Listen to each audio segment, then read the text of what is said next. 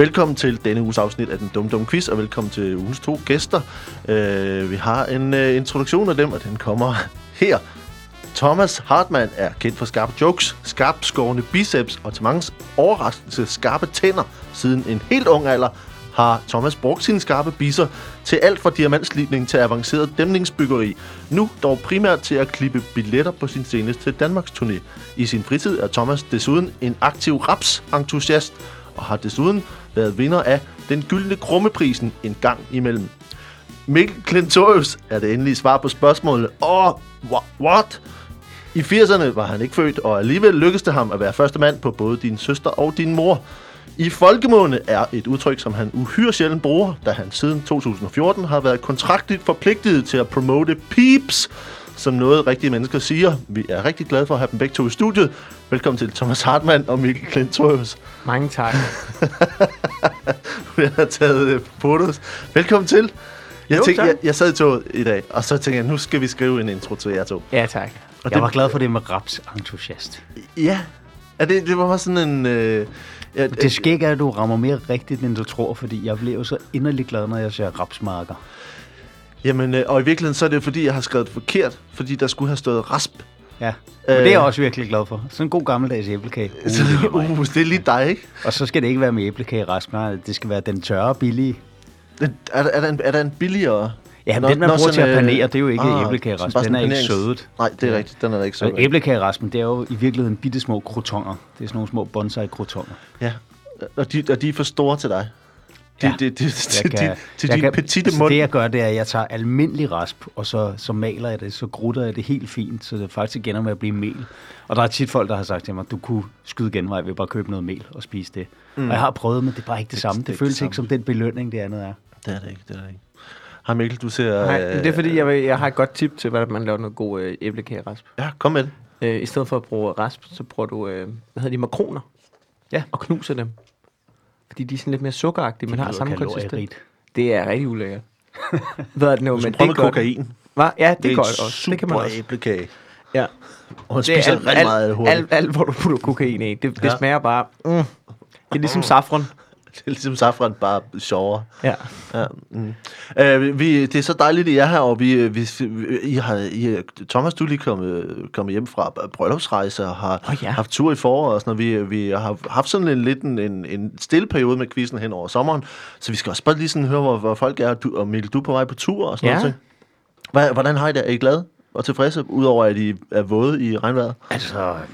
Jeg er forkølet, og min cykel blev stjålet natten til lørdag, men derudover, så er jeg munter. Så går det dejligt. Ja. Ej, jeg var rasende over det, det var jeg. Men, altså... Af flere forskellige grunde. Det var sådan en, han var inde på vores grund i 15 minutter. Vi har jo sådan noget videoovervågning, og man får jo en notifikation, og jeg sover meget let, og ville normalt være vågnet, men problemet er, at vi er blevet nødt til at slå lyden fra på de der notifikationer, fordi folk i vores nabolag har katte, og de render ind på vores grund hele tiden, og så trigger de det der videoovervågning.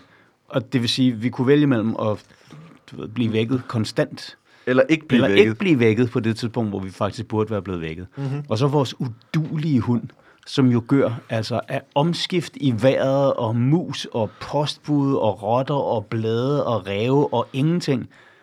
Den synes åbenbart, at det var ok, at der var en mand af mulig østeuropæisk herkomst ud fra videoovervågningsbillederne af dem, der rumsterer rundt inde på vores grund i et kvarter. Og det lægger den ikke med til? Nej, der er sgu ikke. Det var bare sådan, hey, cykeltyv, I er cool nok, men det der postbud, det har bare fuck af. Ja. Nå, men altså... Jeg hader PostNord, men gangster, de er velkomne. Men okay, der har jeg det sgu lidt på samme måde. Jeg foretrækker også østeuropæiske gangster frem for PostNord. Jeg er virkelig ikke glad for PostNord. Men er du ikke sådan en typen, der har en lænke til din cykel, altså som er sådan et færgeræb-agtigt. Jeg havde en forsikringsgodkendt wirelås, men han har jo så også brugt 8 minutter på at klippe den op, så det er jo ikke fordi låsen som sådan ikke har været effektiv. Det er mest fordi hunden har syntes, at han skulle have arbejdsro og tid til det. Fuck, mand. Det er vildt at man står så længe, ikke? Altså nu jeg har aldrig prøvet at stjæle noget rigtigt. Altså, men det der med at skulle stå, og så blive ved med at hakke i sådan en, og altså 8 minutter, det er altså længe at stå der, har det ikke? Men det er også ballsy, ikke? Du er fra Amager. Hvor længe kan man stå og stjæle ting, uden at... Jeg plejer at max at bruge 6 minutter på det. Ellers så gider jeg ikke. Du har sådan en timer. Min rekord er 2,5 på en forsikringsgodkendt wirelås. Sådan. Ja. Nå. Mm. Ja. Men altså, jeg synes 8 minutter, det er den muligt østeuropæiske gå på mod, der kommer frem i folk der. Det lader til, at det var sådan noget meget organiseret, hvor de var inde på alle grundene og så se, er der nogle cykler her? Fordi de blev bare stillet ud til vejen, og han kom på en anden cykel, som var en damecykel med en cykelkåd, da han var inde og rekognoscere første gang. Han var inde over 2 omgange. What? Så ville jeg sgu også kigge efter en ny cykel. Så tror jeg altså bare, at de har stillet dem ud til vejen, og så er der kommet nogen med en kassevogn eller en trailer efterfølgende, og har hævet dem alle sammen ombord. Det er køligt, det der. Altså. Og jeg tror jo også bare, at de er jo kolde i røven, fordi de ved godt, at danskere, for det første, det ligger ikke i danskers natur at gøre noget selv, hvis de ser det. Og så må vi så i øvrigt heller ikke gøre noget. Vi må jo ikke så meget som holde fast i armen på sådan en. Vi skal sige, hov du, bliv her, indtil ordensmagten kommer. Ja. Og hvis de så siger, fuck dig og går, jamen så, altså hvis vi tager fat i hans jakke, så kan han så sigte os for vold, ikke? Ja. Jamen, må man ikke godt lave en civil anholdelse? Ja. Prøv bare en eller anden dag at lave en civil anholdelse og se, om den går. Ikke? Og derudover så ved de, jamen selv hvis vi ringer efter politiet, det har de sgu ikke tid til. Vel? Og så går der en halv time, så skal man holde ham hen med snak, og så siger, vil du have noget kop kaffe, mens vi venter? Og selv hvis han bliver dømt, så sker der ikke en skid andet, end de siger, gider du ikke lige lade være med det? Fordi så kan han bare stå og sige, jeg har ikke noget i det. Det er jo det. Ja. Altså småforbrydelser betaler sig jo i Danmark, fordi der ikke bliver gjort et skid ved det. Altså. Og det skal være ja. det, der er kernen i dagens udsendelse, det er, at småforbrydelser betaler sig. Ja. Du skal på tur, Mikkel. Ja. Og ud og stjæle ting ude i provinsen. Ja, det er alt sammen et scam, fordi jeg bare har lyst til at rekognoscere. Og så har jeg en stor varevogn med som turbus, som jeg bare har tænkt mig at fylde gods ind i fra... Så hvis I kan se mig på jeres haveredskaber og sådan noget. Ja. På Mikkel Klintorius, så kan I se, hvilke byer jeg kommer til, og så kan I se, hvilken dag, og der vil jeg anbefale, at I låser alt ind i haveskuret. Ja. Jeg har fundet ud af, efter jeg flyttede til provinsen, at vi har ikke det rigtige udstyr. Det kan jeg godt sige, i forhold til sådan noget have noget og sådan nogle ting, ikke? Vi har købt sådan en elektrisk hækklipper, og så var der arbejdsdag i børnehaven, hvor man ligesom skulle møde op, og så skulle vi klippe noget hæk, og så kunne vi godt se, at det kan den ikke. Den er ikke særlig god. Og så kom der en anden far. Altså øvrigt var der mange fædre med arbejdsbukser, altså som i... Ja, og det har du ikke. Det har jeg ikke. Nej, det har du Jeg kom med mine egen sko og mine kopperbukser og tænkte, jeg har ikke det rigtige udstyr på. Og så kørte han hjem og hentede en hækklipper, så bare hjernet igennem den der hæk der, og bare tænkte, okay, du har mere udstyr, end jeg har. Så var der en anden far, der kører hjem og hentede en minigraver. Jeg tænkte... Nå, ja, det er også, altså... Det er også noget, de gør, det er noget, de gør med vilje, det der. Mega tage den med første omgang. Lige kigge på ham. Nå, den nye far, hvad har han der? Nå, ja, okay. Nå, men fed skål. Jeg kunne lige hjem og hente mine minigraver. Vil du se min gravko? Bobcat. Blive hængende. Og jeg tror, det er mange af de mænd, de kompenserer, fordi du ved, da de mødte deres koner, så var de med i et band, og så havde de en motorcykel og sådan noget, og så lige pludselig, det kan du altså ikke mere, nu har du børn, og vi skal have en fornuftig bil, og den bruger for meget benzin, og der er ikke plads nok på bagsædet. Hvor er bagsædet overhovedet? Hvad laver du? Kan vi have 4 børnesæder på den bagsæde der? Og så er det jo så bare mænd, de kan jo godt lide at have udstyret i orden, ikke? Det kan jeg godt. Jamen, og så begynder de bare ikke ekvipere der i stedet for. Jeg bor jo selv i sådan en vilde kvarter, jeg kan se det, og man rører selv med på det, ikke? Ja. Altså, jeg følte mig bare som 12% mere mand, da jeg købte min første kædesav. Men altså, det der med at gå igennem en XL-byg og tænke, den er ret fed, den der. Jeg ved ikke, hvad den kan, men den ser fucking fed ud. Altså. Ej, hvor er jeg glad for, at jeg shopper det nu. Jeg shopper jo i Biltema og Vyrt, som kvinder shopper i Magasin. Altså, jeg kan tage dig ud nogle gange, bare for sådan at kigge rundt og så tænke, er der ikke et eller andet, jeg mangler?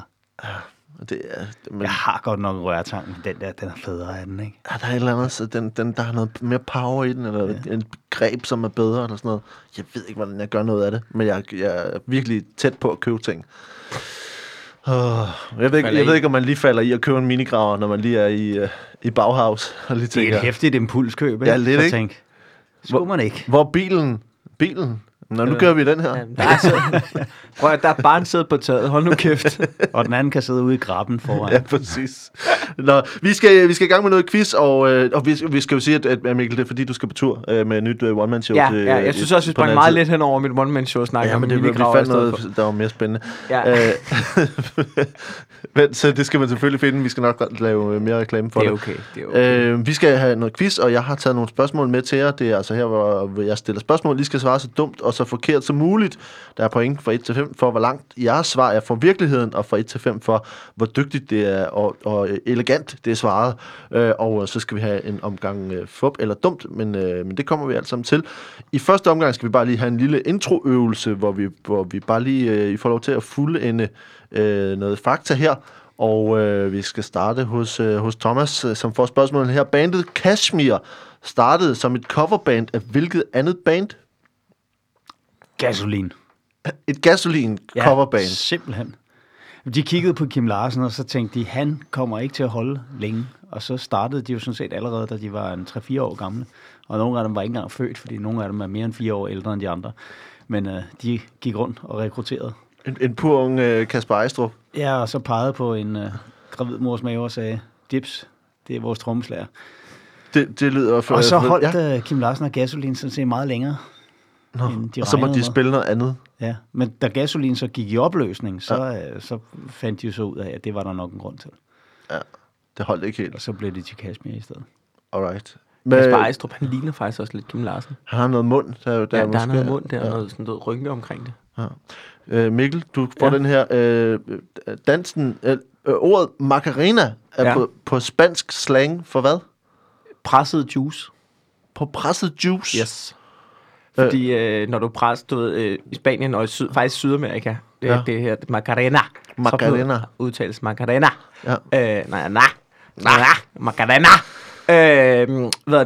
Det kommer af, at du ved, når du ligesom presser en lime, så du ved, så det der lille twist der, du ved, når du ligesom lige, det kommer af, det er også det, du laver i den originale Macarena dansk.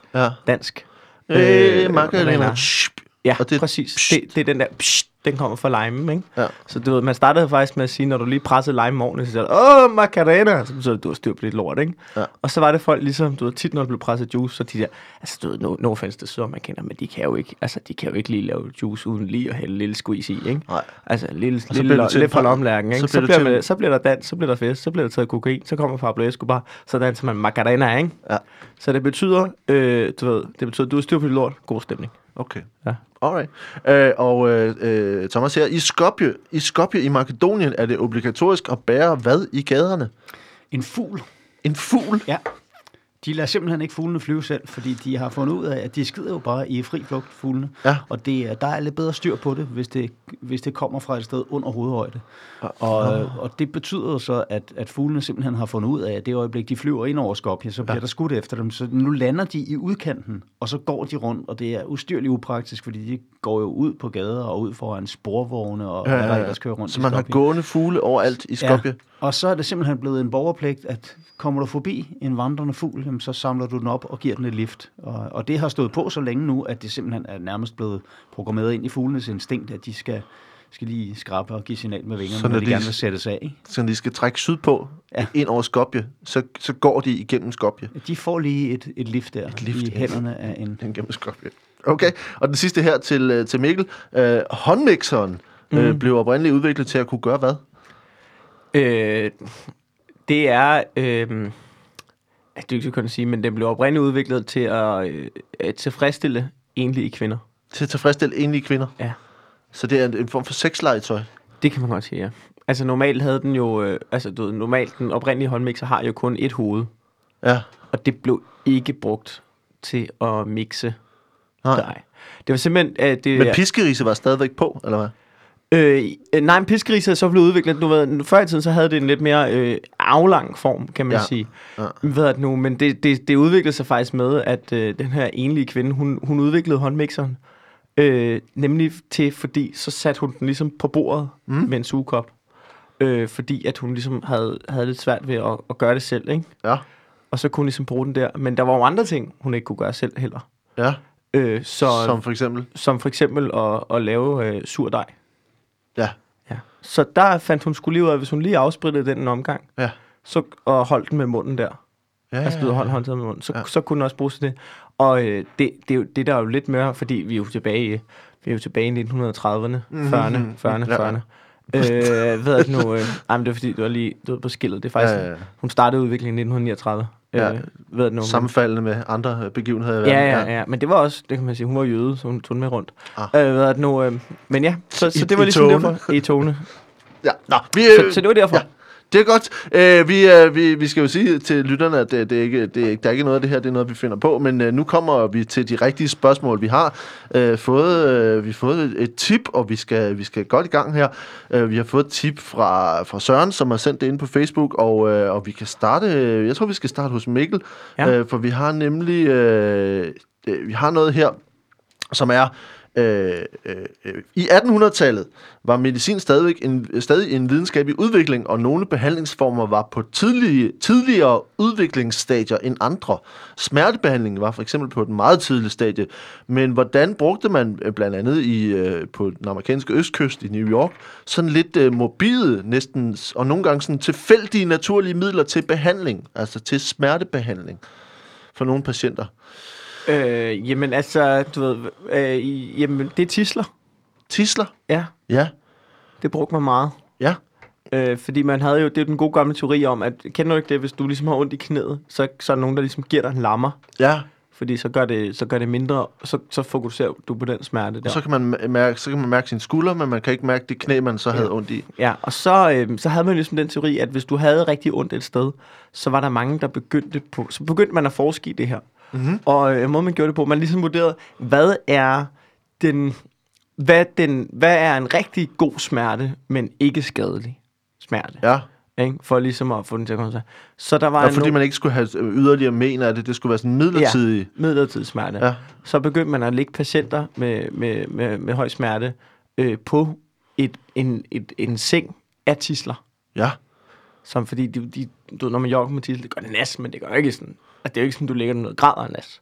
Det er så ikke det er ubehageligt, ikke? Ligesom en brækket ben. Det er en anden smerte, ikke? Så der begyndte de her patienter at ligge på det. Men så resulterede det var simpelthen så irriterende og så nederen, at de hoppede ud fra vinduerne. Ja. Så folk begik selvmord på grund af smertebehandling. Ja, det er tilbage her i 1920'erne, 30'erne, men faktisk nogle af de billeder, man tror er fra Wall Street-området, finanskrisen. Ja. Hvor de hopper ud fra vinduerne under finanskrisen, den første krise.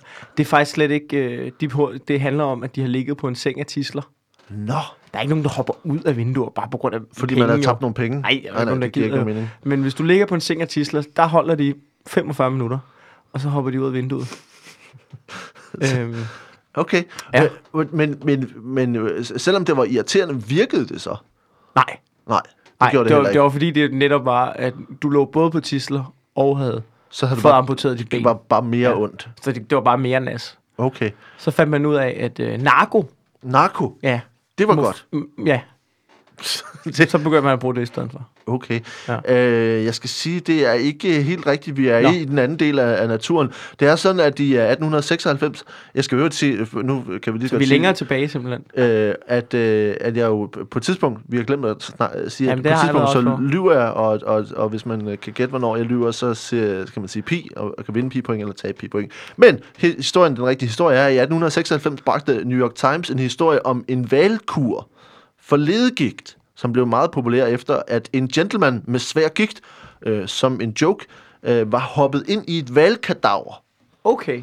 Efterfølgende, kom han ud af hvalkadaveret igen, og var åbenbart blevet kureret for sin ledegigt.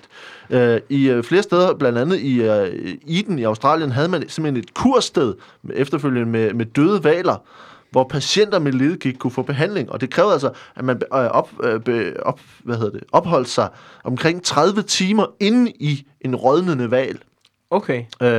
Som på Australian National Maritime Museum har man altså i dag en udstilling om den her praksis. Og det man gør, det er, at man skærer et hul i hvalens hoved, og så sænker man patienten ned, altså de sidder til halsen i rådden hval. Og så skal de altså være der i 30 timer for at få kureret deres ledegigt. Du læner dig gevaldigt op af en rødbudpig. Du læner dig gevaldigt op af en pi. Ja. Jeg skal lige høre, hvad du ellers har på bedingen, men du læner dig gevaldigt op af, at jeg kalder pi her. Jamen, det kan jeg godt fornemme. Og det der var med den, det var hovedet. Det var det der med, de sad i hovedet, at man skal holde i hovedet, og de sidder der. Ja. Du læner dig op af en pi. Ja, for jeg overvejer det meget kraftigt. Man kan godt kalde det på tilbagevejen, hvis det er det. Men der er også en stor sejr i, at jeg kalder det nu. Det kan der jo være, hvis det er rigtigt. Det er jo det. Men jeg vil i hvert fald sige, i forhold til point, så får du i forhold til din seng og tisler, så er vi jo nede i den anden retning, så du må gerne få 4 point for, hvor langt det er for virkeligheden, og 3 point for udførelsen. Så du får 7 point for det første svar her, og så går vi... jeg kalder pi. Jeg kalder pi. Det er ikke pi.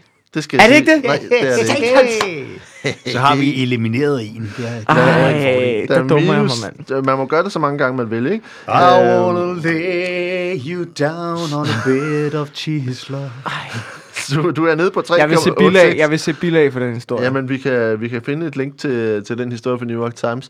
Men det er altså rigtigt nok. Men der er jo ikke nogen beviser for, at det har virket overhovedet. Så det, ideen om at sidde inde i et valkadaver til halsen i 30 timer virker værre end at have gigt. men hvorfor, nogle gange, når jeg hører sådan nogle historier, tænker jeg, hvorfor var folk så fucking snot dumme i gamle dage? Men prøv at høre, det er der jo folk om 5 år, der vil læse Facebook-opslag fra i dag og tænke. Jamen, kan vide de der historier, kan vide om det er sådan noget med, at man ligesom nu griner af folk, der siger, at jorden var flad. Ikke? Folk, der tror, at jorden er flad. De freaks har jo også været der. Altså, der har også været et vist antal freaks. Der var dengang. Nok de fleste troede, at jorden var flad. Ja, men det er rigtigt. Men den der jo, kan man sige, dengang havde de jo brættet, men dengang må der også være folk, der har stået til, du kæft med det vælkadaver, I fucking freaks. Altså, ja. Der må ikke være nogen, der troede på det dengang. Du mener, der må have været nogen, som ikke har troet på det? Ja. Det er det, ja. Altså, selvfølgelig. Der størstedelen af dem har kigget på dem. På dem, som vi kigger på folk. På folk, der lægger krystaller på deres øjne. Ja, præcis. Ikke? Ja. Det må der have været. Og der vil altid være nogen, som er syge, eller på en eller anden måde, der er modtagelige over for mærkelige forslag, som ligesom tænker, så prøver jeg det, altså. Ja. Så men det er et eller andet sted, man kan jo kigge på det lidt ligesom religion, hvor man tænker, det er noget bullshit, men det hjælper jo nogle mennesker. Så på samme måde, så placeboeffekten, der er forbundet med at kravle ind i et valgkadaver og sidde der. Processen i sig være, selv. Han bare ikke har givet at være derhjemme, og så har han fundet på det der for lige at få et fritøj. Altså. Fritjof, nu kommer du ud af den valg. Nej, jeg kommer ikke ud af valgen. Det skal være 30 timer. Det skal være 30 timer. Du er den bajer. Kan du ikke sætte stikket i til fjernsynet igen? Nu kommer du ud. Kom du ud. Nej, der kommer en fra New York Times lige om lidt. Han vil gerne lave et indslag. Han vil gerne lave en lille artikel. Det lugter en valg. Ja. Det er min behandlingsvalg. Det er så dumt. Vi skal have et spørgsmål til Thomas, og det er her for vi skal til Marokko. For ikke så forfærdelig lang tid siden opdagede man i den marokkanske ørken et væsen, der havde en helt særlig måde at bevæge sig på i ørkenen. Den kaldtes for Cebrennus rechenbergi. Det her væsen. Og i ørkenen kan det være ret svært at skjule sig for rovdyr, men lige præcis den her Cebrennus, der faktisk ikke normalt anses for at være særlig snap, havde udviklet en måde at undgå farlige fjender i ørkenen. Hvordan undslap Cebrennus i ørkenen, og hvad er det for et dyr, vi taler om her?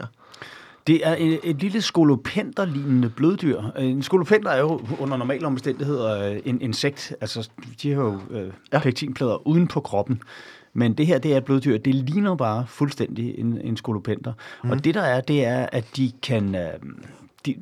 De har ikke en almindelig farve. De er det, der kaldes iridiserende, hvilket vil sige, hvis den dør eksempelvis, så vil den fremstå brun.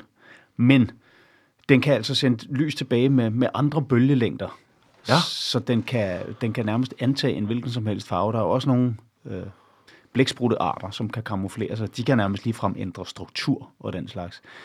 Men selvom den har de her egenskaber, så den måde, den har fundet og skjule sig for rovdyrene på, er jo noget helt andet, og virker faktisk decideret dumt, men den har udviklet åbenbart et eller andet instinkt for, hvor de der dyrs blinde vinkler er, så de nogle gange kravler op på rovdyrene og sidder eksempelvis op i deres pande lige mellem øjnene, men præcis uden for synsfeltet. Og det eneste, de benytter den her irriterende effekt til, det er at skjule sig for andre rovdyr, hvis de for eksempel færdes i flok. Og så kigger de over på den ene ørkenulv og tænker, er det ikke ligesom om Hannibal, han har en hævelse i panden, men den har fuldstændig samme farve som... Så har den som en ørkenulv? Ja. Så antager den simpelthen andre former, eller den ser bare sådan ud, den udsender bare... Ja, og den gør sig så flad som muligt, det ville den jo i sagens natur ikke kunne gøre, hvis det var et insekt, men i og med, at det er et bløddyr, så kan den så også flade ret meget ud. Ja. Og de kravler simpelthen ombord på det dyr, som de gerne vil skjule sig for. Ja. Fordi altså enhver, der nogensinde har set en hund jagte sin egen hale, ved også godt, at den fanger den aldrig, og på samme måde er der rigtig mange dyr, der ikke kan nå sig selv på ryggen, og de kan heller ikke se sig selv på ryggen. Så, det er så sådan nærmest en form for rodeo-skolopenter. På det nærmeste, ja. Så det, de gør, det er, at de kravler ombord på den, og så antager de så nogenlunde samme farve, som det pågældende dyr har. Ja, det er fascinerende. Men med hensyn til deres måde... Den kan blive der. Altså, hvor længe kan den blive der? Ja, til dyret sover. Den bliver indtil rovdyret falder i søvn. Når dyret falder til ro, eller har spist et andet dyr. Og det er jo... Så skal de så bare sidde og vente på det. Ja. Og så når den er mæt og veltilfreds, tager sig en... Jeg skal bare lige være sikker på, altså, hvordan får du en skolopenter op på en ulv? Jamen, det er jo det, og det hele det startede jo med, at du sagde, at den havde en meget særlig måde at bevæge sig på. Ja. Den har jo nogle lange tentakler forrest på hovedet, som fungerer som følehorn, men den kan simpelthen lave sådan et stangspringsagtigt afsæt ved hjælp af dem. Og der er ikke decideret muskler i dem, men der er nogle muskler inde bagved, som kan nærmest spænde det op, og så når de slipper, så bliver de svirpet afsted. Hele problemet er, at det kan de altså... De skal nærmest recharge, for at de kan gøre det, fordi det udmatter dem ret kraftigt, så hvis altså, ikke så de rammer første gang. Ligesom man bruger følehornet til at... Først, de ruller sig sammen, ligesom en bænkebidder, og så triller de hen imod det pågældende dyr, og så når de er i den rigtige afstand, så flipper de der tentakler ud, som så volter dem op i luften. Så springer de op i luften? Ja, og lander på dyret. Og det er jo ikke altid, de kommer op og sidder der på ryggen, hvor de skal sidde, men så kan de jo så kravle. De har ret mange små krabber på deres ben, så kan de kravle op igennem pelsen, og så hægter de sig bare fast der. Okay. Thomas, du har fat i noget af det rigtige. Ej, pis. Og jeg var egentlig parat til at lyve om noget andet, men du havde fat i noget med det her med stangspringet, som jeg blev nødt til at lide, og fordi den rigtige historie er, der for det første er talen om en edderkop, ikke om en skolopenter, og den har fået øgenavnet flip-flop-edderkoppen, fordi den laver kraftfulde akrobatiske spring i luften. Nærmest som en gymnast, så løber den, strækker sine forben, og hopper og drejer rundt i luften og lander igen. Det er meget rigtigt. Det er meget rigtigt, jo. Og det er så Peter Jæger, som er på arbejde på Senckenberg Research Institute og Natural History Museum i Frankfurt, identificerede den her edderkop og gav altså det her flip-flop-navn. Det skulle han arbejde lidt mere på. Ja, jeg tror, den hedder jo så... Det er ikke så kreativt, sådan nogle forskere. Cebrennus, noget andet latinsk, ikke? Altså, det er sådan, springet fordobler edderkoppens fart til 6,6 fod per sekund, og det gør altså, at den er ret hurtig, og den kan så lave de her meget akrobatiske spring, hvor den ligesom roterer i luften, både op af sanddynger, og både opad og nedad, og den kan faktisk også lave springene baglæns. Og så kan den altså gå meget hurtigt. Det der er, det er altså kun i nødstilfælde, at den kan bruge det, fordi den bruger så meget energi på det, som du også siger. Så og de siger, at hvis den gør det mere end 5-10 gange på et dag, så dør den, fordi den bruger så meget energi. Den lever ellers i sådan en tubelignende struktur, hvor den væver sig ned i sandet, hvor den så kan gemme sig i varmen, og så kommer den op om natten for at lede efter mad. Men det er altså den her gymnastiske, det er nærmest sådan, hvad hedder det, når man står... kraftspring. Det er sådan en kraftspring, den laver. Flikflak. Ja, det er flikflak. Det er derfor, det er flipflop. Altså, når den laver flikflak henad, det ser ret vildt ud, for den ligesom bare hopper. Det ser ud, som om den falder, men i virkeligheden er det ligesom en flikflak. Så din skolopenter... hvis vi skal have nogle point her, må jeg sige, du kan ikke få... Ja, det er selvfølgelig en skolopenter, men vi er jo alligevel... du kan ikke få mere end et point for, hvor langt det er for virkeligheden, men du må få 4 for forklaringen. Så du ender på 5 point efter det første spørgsmål her, og nu fører du med 1,14. Så nu skal vi have en omgang fup eller dumt.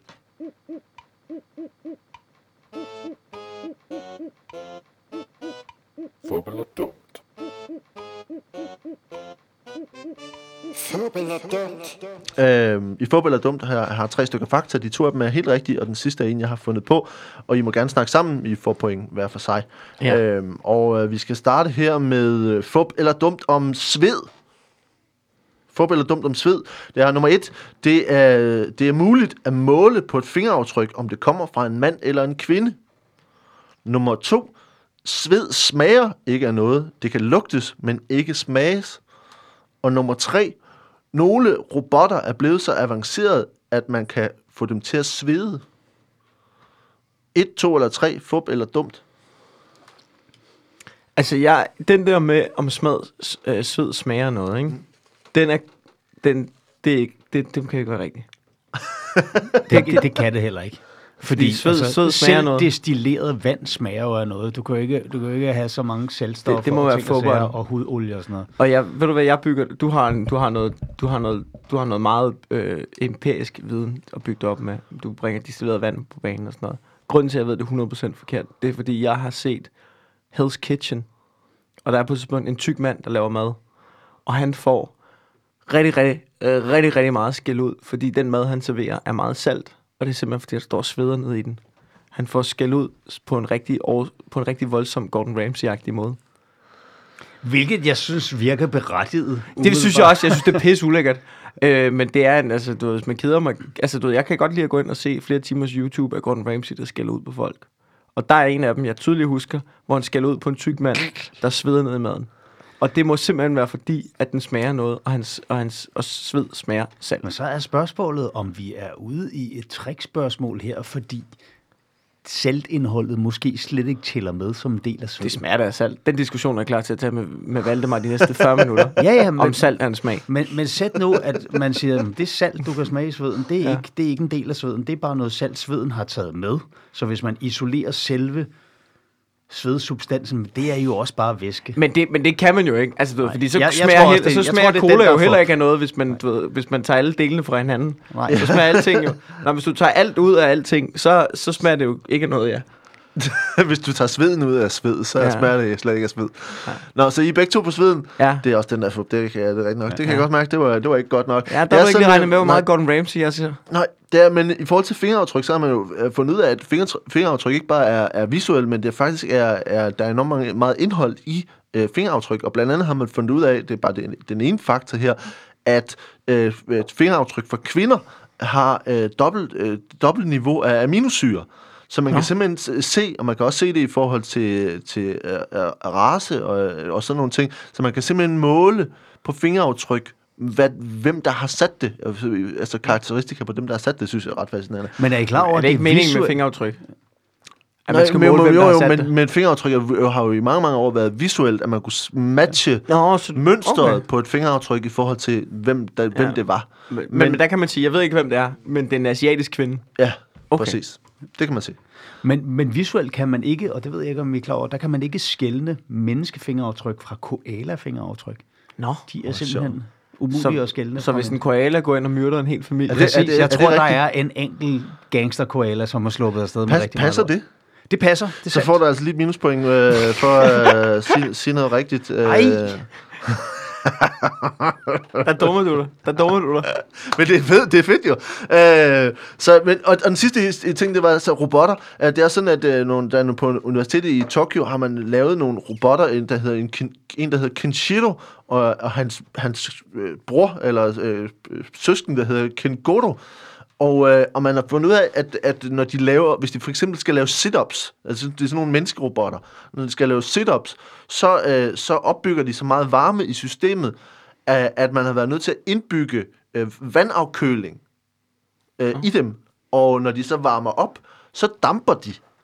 Så man har altså robotter, som kan lave fysiske ting og damper, sådan at der kommer kondens, og de sveder og køler ned. Men hvorfor beder man robotter om at lave setups? Det er også super dumt. Har vi ikke nået opmålet? Nej, altså, det er ikke helt topmålet af dogenskab nu, hvor man tænker, jeg orker ikke at tage mine crunches. Jeg bygger sgu en robot, der kan gøre det for mig.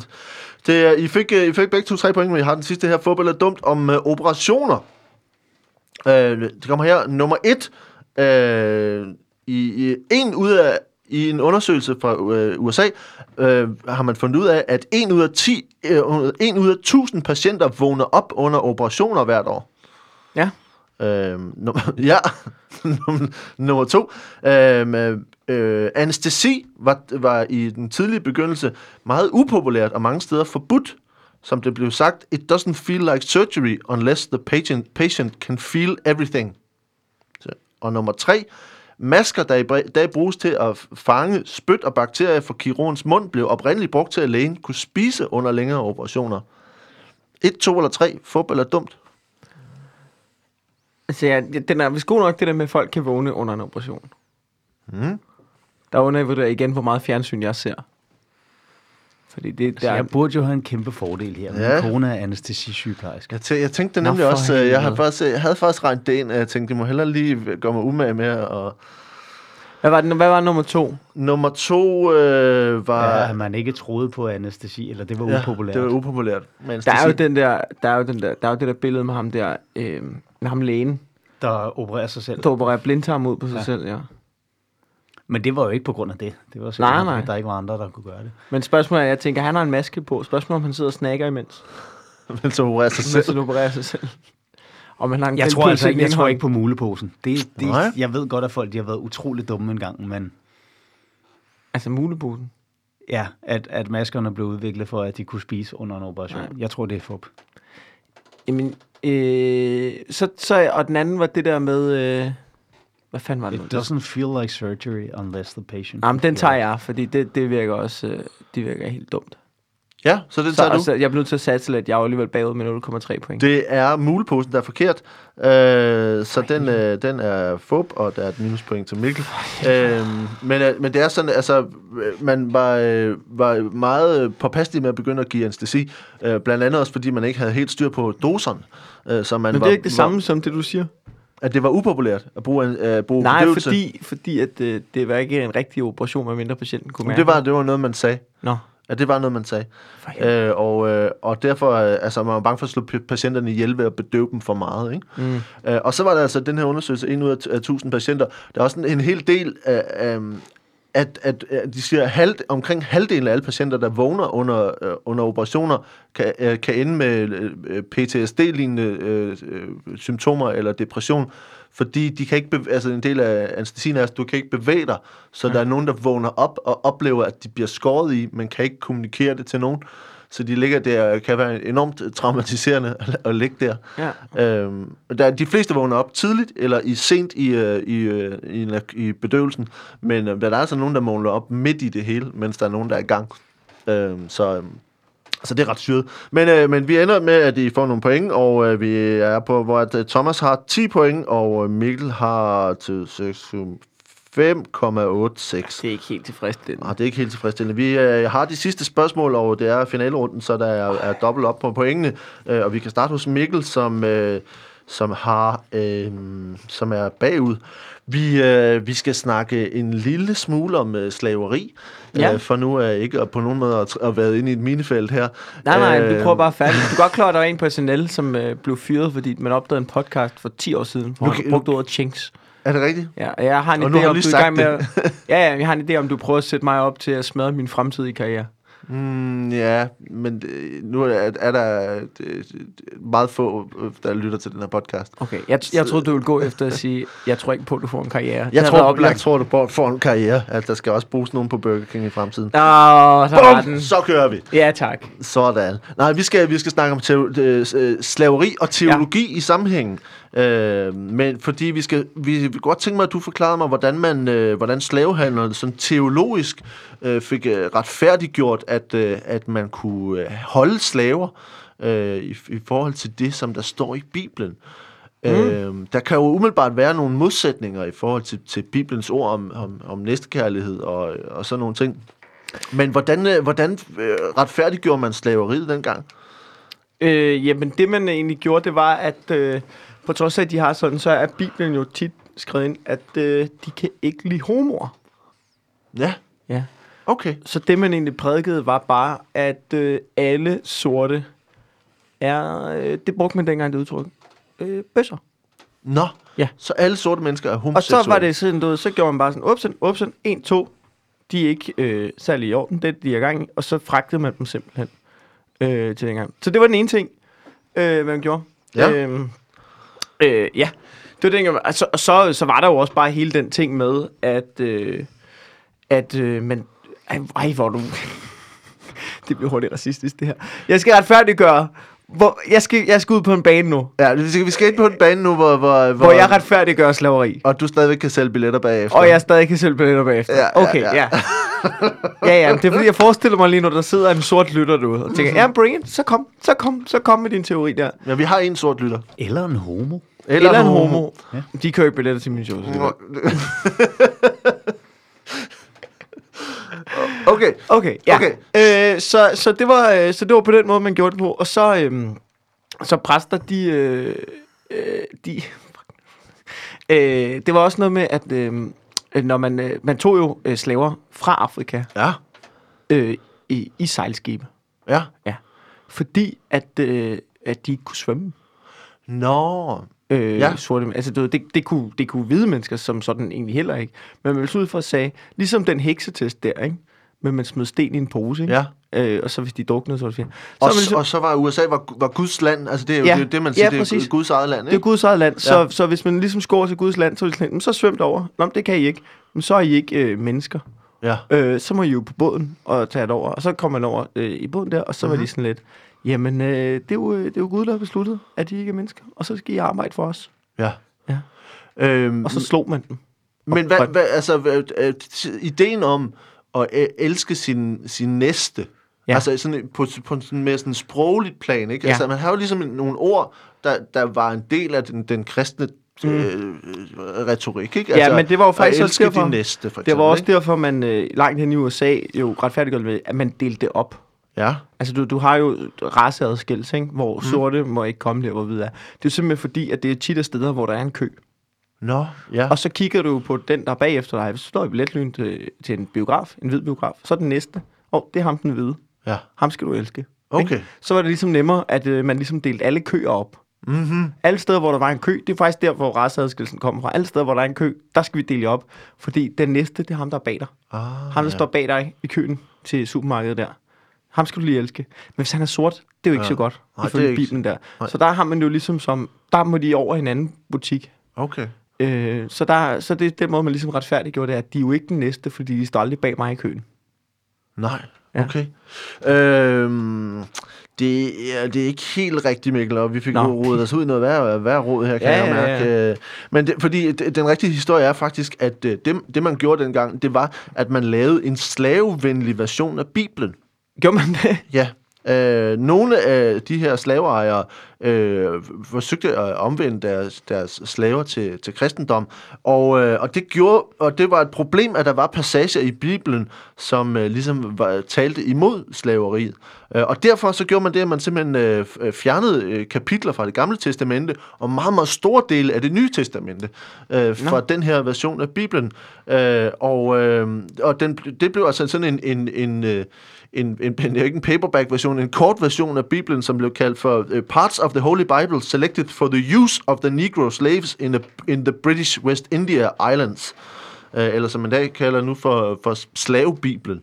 Og det var altså en måde ligesom at lægge vægt på de ting, som talte for slaveriet, og som i virkeligheden handlede om, at slaverne skulle lære, at det var deres plads i livet at være slaver. Okay.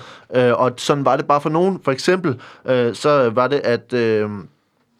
hvor ting, der normaliserede historien om Josef, som var slave i Egypten, det blev beholdt, men andre ting,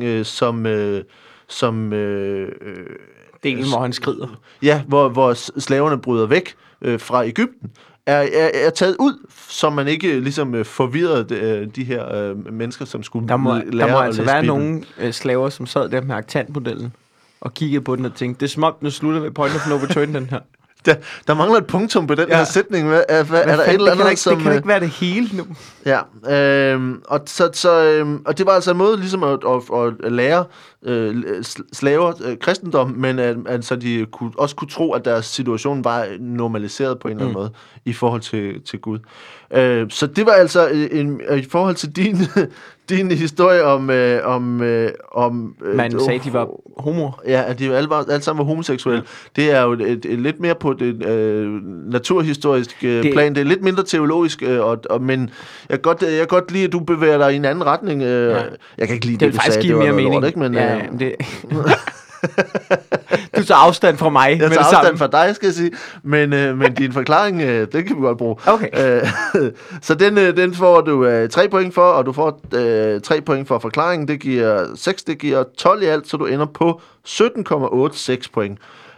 Og Thomas, du har 10 point nu, og får det sidste spørgsmål.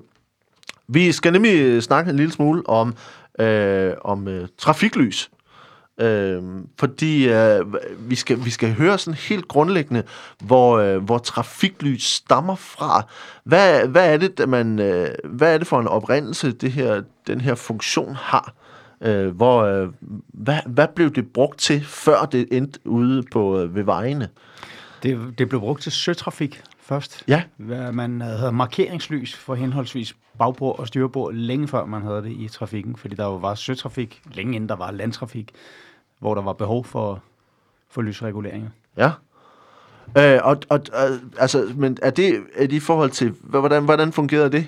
Jamen det fungerede sådan set på samme måde, at hvis du er på styrbords side, så er det den anden der har vigepligten. Så hvis du ser et grønt lys, så skal du bare fortsætte med det, du har gang i. Og så vil de andre jo så i sagens natur se et rødt lys, og så ved de, at det er dem, der skal vige og holde tilbage. Og så er det de principper, man egentlig har ført videre. Ja, så man startede det i søtrafikken. Er det noget, man havde inde på land, eller havde man det på bøjer ude i vandet? Man havde det på båden, og man havde små lanterner. Okay, så man signalerede... Bag farvet glas. Okay. Og så blev det så senere brugt til fyrtårnene, ikke? Hvor man også kunne se, hvilken side af den pågældende tange eller øje, man nærmede sig fra. Så man var sådan set vant til i lang tid at navigere efter rødt og grønt lys. Og den gule kom så ind, faktisk fordi man jo relativt tidligt begyndte at bruge gul til faresignaler. Nå. Og det er jo også det, vi ser, der er ført over til kemikalieetiketter og den slags ting. Det er simpelthen den giver sådan en følelse af panik i folk. Men hvordan er man så gået for gul i dag er jo ikke som sådan fare. Det er jo mere i dag sådan en lige om lidt bliver det, funktionen det jo, af det gule lys har det jo ikke så den betydning, det har antaget, fordi dengang der var det sådan, nu skal du holde dig klar til, at der sker noget. Ja. Og i dag og så men er der hvad er det der, hvor det må vel have været intentionen stadigvæk, at det gule skulle betyde noget, hvis når man flyttede ind på land, eller hvad? Var det stadigvæk bare sådan en... Det var simpelthen, fordi man mente, at det tager jo længere tid for søtrafikken at navigere rundt og den slags tid, og de ser hinanden på længere afstand. Der skal ikke redigeres eller reageres lige så hurtigt, hvor landtrafikken skal jo afvikles i et helt andet tempo. Og de første lysreguleringer, der var jo også kun rødt og grønt. Faktisk så var der på mange af dem kun rødt til at starte med, og hvis der ikke var noget, så kunne du bare køre.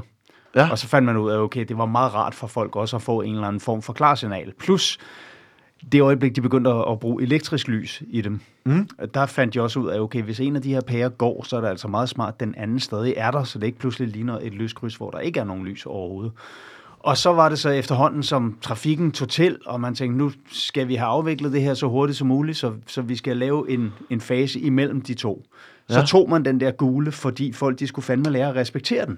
Plus, i retrospekt ville folk måske hellere have haft gul, der var faresignal, og i øvrigt en meget mere synlig bølgelængde under de fleste belysningsforhold, som den røde. Men det var måske lidt svært at få folk til at indse, at nu er det sådan herude på søen, hvor vi stadig har de grønne og de røde, men nu bytter vi lige om på rød og gul inde på land. Så okay. De beholdt simpelthen rødt som den skal du stoppe for, og så, og så gul, der skal du passe på. Men hvis du ser amerikanske fodgængerfelter, der er jo så også bare en hånd, et håndsymbol, som signalerer stop, eller også så står der decideret walk og don't walk. Men det er jo med sådan en amber, den er mere over i det gule. Det er jo ikke hverken rødt eller grønt. Nej. Okay, altså jeg vil så gerne lyve om det, men jeg kan simpelthen ikke, fordi der er et eller andet med, måske er der ikke så mange veje at gå med det her, men trafiklyset blev opfundet til tog, skal jeg sige. Og på den her tid, der havde man kun to farver. Det var rød for stop og hvid for go og for at køre. Og det grønne lys var faktisk senere tilføjet som en måde, at man skulle passe på. Så det var rød for stop, grøn for at passe på og hvid for at køre. Men det var sådan, at det hvide lys blev problematisk i togene, fordi at på afstand så tog lokomotivfører kunne se det, kom til at se det som stjerner eller andet lys. Og derfor så blev man nødt til at skifte rundt på det, og derfor blev det altså til rød for stop og grøn for at gå. Men det var også virkelig langt fra det, jeg sagde. Ja, altså prøv du at sætte tog ud i vandet og se, hvor hurtigt det synker. Og så det var det gule blev tilføjet for nemlig at være caution, og man skulle passe på. Men det gule blev faktisk netop, som du sagde, blev valgt, fordi det havde en kortere bølgelængde end rød, men en længere bølgelængde end grøn. Og forskellen på bølgelængde er altså grunden til, at rød er mere synligt på længere afstand. Det var meget rigtigt, det du havde gang i der, Thomas. Ja, jeg ved godt, at vi måske også var et svar, som var svært at finde helt vildt vanvittige ting at sige om. Jeg kunne heller ikke finde på. Jeg sad og tænkte, hvordan fanden lyver jeg om det her? Det kunne jeg ikke. Jeg kunne ikke. Set i bagspejlet skulle man jo have sagt noget med drager.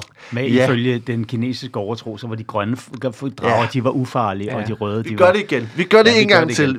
Men prøv at høre, jeg ser, om jeg kan redde mig selv på målstregen, og så siger jeg pi på slavehistorien. Pi på slavebibelen. Pi, det er ikke slavebibelen. Nej, så siger jeg fucking pi, for jeg har tænkt over det. Hvad? Må jeg vente? Nej, gør det bare. Det er fint. Fordi jeg har jo ikke lovet noget, så. For jeg vil have løjet. Okay, nu har du ikke løjet noget? Jeg har ikke løjet noget. Hvad er det for et setup, det her? Jeg havde en idé om en tornadobille, som roterede i sand og sprøjtede sand op på fjenderne, og derved kunne ligesom sådan en hvirvelvind forsvinde. Det var min idé om at lyve. Og da du så sagde stangspring, så tænkte jeg, det er for godt til ikke at hoppe med ombord på det her, og du er for tæt på. Og så endte vi med, at slavebiblen, den kunne jeg ikke lyve om, og så nu har jeg ikke lovet noget. Men du nåede lige at kalde pi. Du nåede da også at kalde pi. Men det gjorde han da også lige før. Jeg siger bare, du skal med på bloggen der. Du får lige point først, i hvert fald for trafiklyset, som vi befandt os ude på søen. Og så var der noget med bølgelængder, men du får 3 point og 4 point for forklaringen, så du ender med 7, du 14, du har 24 point i alt. Og Mikkel, du har 17,86. For helvede. Og hvis Hartmann får en enkelt pi minus, så er du på 20,86. Stadig vundet. Og du er har stadig vundet. Så tillykke med det. Thomas Hartmann er dummere end dig, Mikkel. Ja. Og det er that's the way the cookie crumbles. Vi er færdige for i dag, og vi skal sige tusind tak, fordi I har lyst til at være med. Man skal købe billetter til Mikkels one-man-show. Ja, tak. Så man kan finde på mikkelklintorius.dk. Ja. Er det sådan noget? Ja. Og hvor kommer du hen? Ja, hvor kommer jeg ikke hen?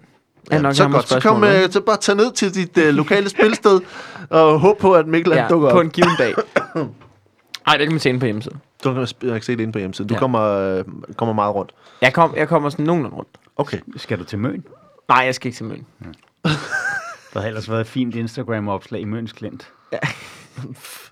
Det er faktisk rigtigt. Det kan være en stævn, så er det ikke tættere på. Jo. For joken er vel den samme. Ja. Yeah. Ja. Ja, jeg tager til Stevns. Altså ikke med showet, jeg tager bare den ned. Ja, bare tager den ned. Ja. Og jeg skal sige, at Thomas, har du noget, du skal gøre reklame for? Det har jeg sådan set ikke rigtigt, når jeg har en weekend på suge hernede inden længe. Og så skal vi skal en tur til Thisted, yeah, sammen med Jonas Mogensen. Ej, og det er en af de shows, vi skal lave, er udsolgt, så der er ikke rigtig nogen idé. Det er en, vi skal til Åbibro, og det er udsolgt. Nå. Og så er der på Thisted Musikteater, hvor man kan finde inde på Kommelklubben. Der er et link til en Facebook og sådan nogle ting. Og jeg vil normalt glæde mig, men jeg glæder mig ikke til at optræde i Nordjylland sammen med Jonas Mogensen. Han er giftig. Det bliver en krydseri. De elsker ham. Ja, det gør de. Altså, når han åbner munden, så er de bare sådan, ja, man, fuck, hvor fedt. Han er en af vores. Altså, jeg har lige været 2 dage i Hamstrøm. Det var rigtig dejligt at optræde på Hamstrøm Madbar. Men man kan også godt mærke, lige når man åbner munden, du skal lige bruge de første 10 minutter på at overbevise mig om, at du er okay. Jeg er okay. Ja. Jeg fik den mest nordjyske kompliment nogensinde. Der var en, der skrev på min Facebook-væg. Efter det første show, skrev han, det var der nogle helt okay københavner-historier, du havde med. Hvor man tænker, det er det, du købte manden op til. Altså, han har jo alligevel været inde og skrive på min Facebook-væg, sådan tænkte, ja, det var nogle, her kommer en kompliment, men det var der nogle helt okay københavner-historier. Shit. Det er så den mest nordjyske kompliment, jeg nogensinde har fået. Jesus, mand, den er fed. Man skal finde det der med at finde shows. Jeg ved også, at Mikkel, du er også på nogle af vores ting i løbet af efteråret. Blandt andet et testshow i Brøndby sammen med Morten Wigman. Ja. Og der er masser at finde inde på Comedy Klubben. Og så skal jeg bare sige tusind tak til alle dem, som har støttet på tier. Og på den crowdfunding på GoFundMe, som vi har gang i for at lave flere afsnit af den dumme quiz. Tusind tak til alle sammen. Og følg med på Facebook og sende forslag af nogle andre ting. Det var det. Ha' en dejlig dag. Vi ses. Hej.